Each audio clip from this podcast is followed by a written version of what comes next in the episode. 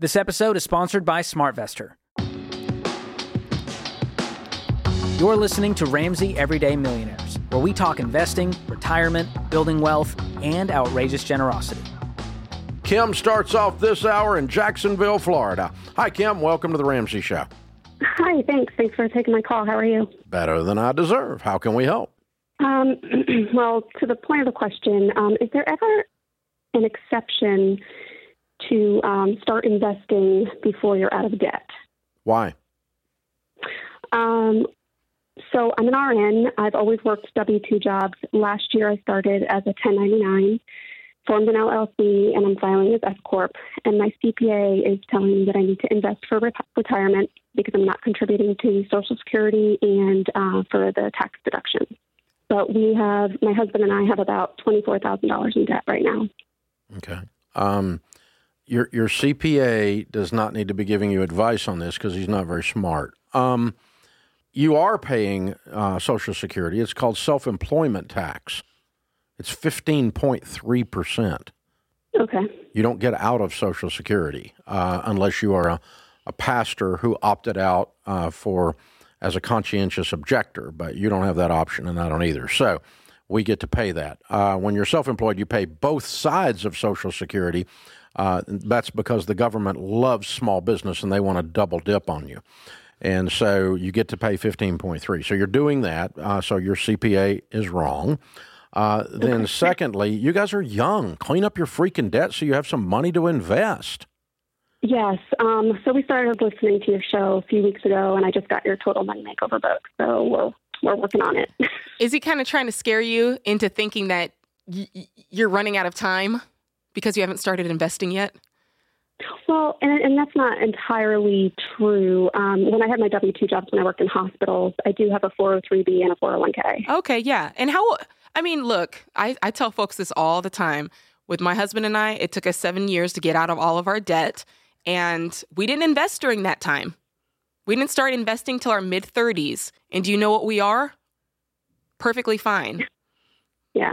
We're fine. Okay. You've got you've got the time because here's the thing, once that debt's cleaned up, you're going to have more money than ever to invest anyway, and you're going to make up the difference. Here's the other possibility. He may be wanting you to invest to save on your taxes. Mm-hmm, mm-hmm. To to create a a, pre-tax investment, which is not the best way for you to do investing right now. You need to be doing Roth which is an after tax investment, gives you zero tax benefit today, but it grows 100% right, tax free. And so never do an, a pre tax investment to save on taxes today because 96% of what will be in your account at your age when you get to 65 will be growth. 4% will be what you put in and took a tax deduction on. And it's 100% taxable if you do it his way. And uh, 96% of it has no taxes on it. And 4% already had the taxes paid on it if you do it my way with the Roth. So again, your CPA needs to stick to taxes and not financial advice because he's not very good at it.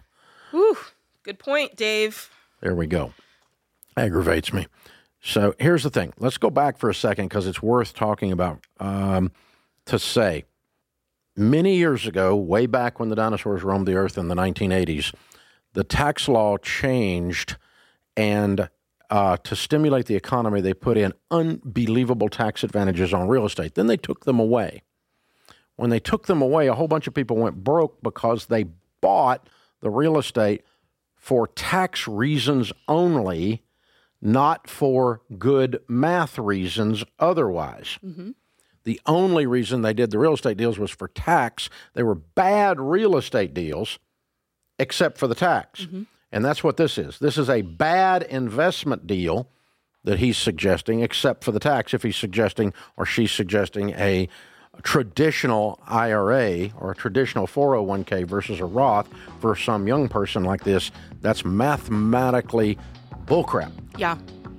We would always say to do a match first, right, Dave? Match beats Roth, beats traditional. Correct? There it is. Exactly. That's how it works. Thanks for tuning in to Ramsey Everyday Millionaires. To learn more about investing, visit ramseysolutions.com slash investing or click the link in the show notes.